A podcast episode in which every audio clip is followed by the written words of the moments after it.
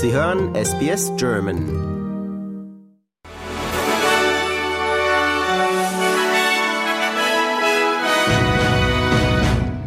Sie hören den SBS German News Flash an diesem Mittwoch, den 16. August.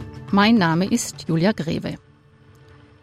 Einem neuen Bericht der Vereinten Nationen zufolge sind im, Ukraine-Krieg fast 10.000 Zivilisten zu Tode gekommen. 16.940 Menschen seien verletzt worden, erklärte das UN-Hochkommissariat für Menschenrechte.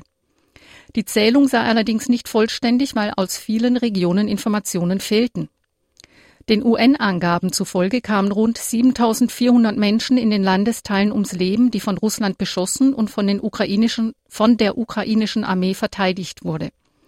In den russisch besetzten Landesteilen kamen rund 2100 Menschen zu Tode.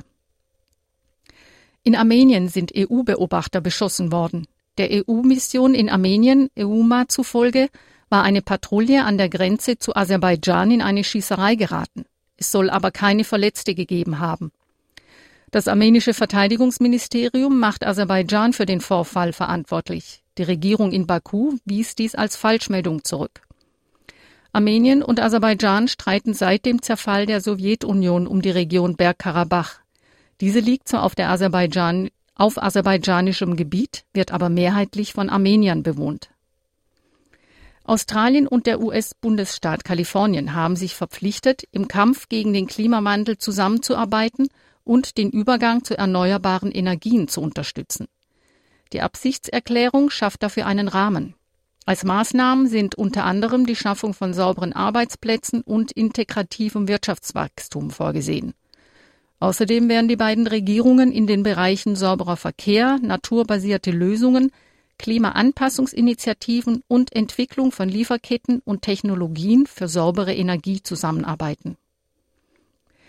Die unabhängige Senatorin Lydia Thorpe kritisiert, dass eine indigene Stimme im Parlament nicht die Vorherrschaft beendet, sondern sie bestätigt. Senatorin Thorpe, selbst eine indigene Australierin, plädiert für ein Nein beim bevorstehenden Referendum über ein verfassungsmäßig verankertes Beratungsgremium.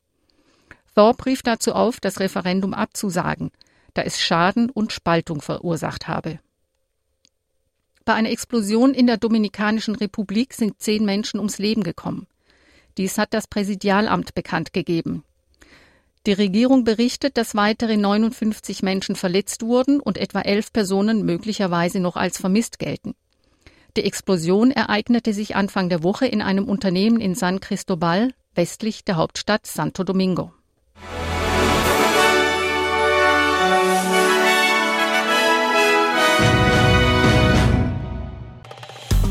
Liken, teilen und kommentieren Sie unsere Inhalte bei facebook.com/sbsgerman.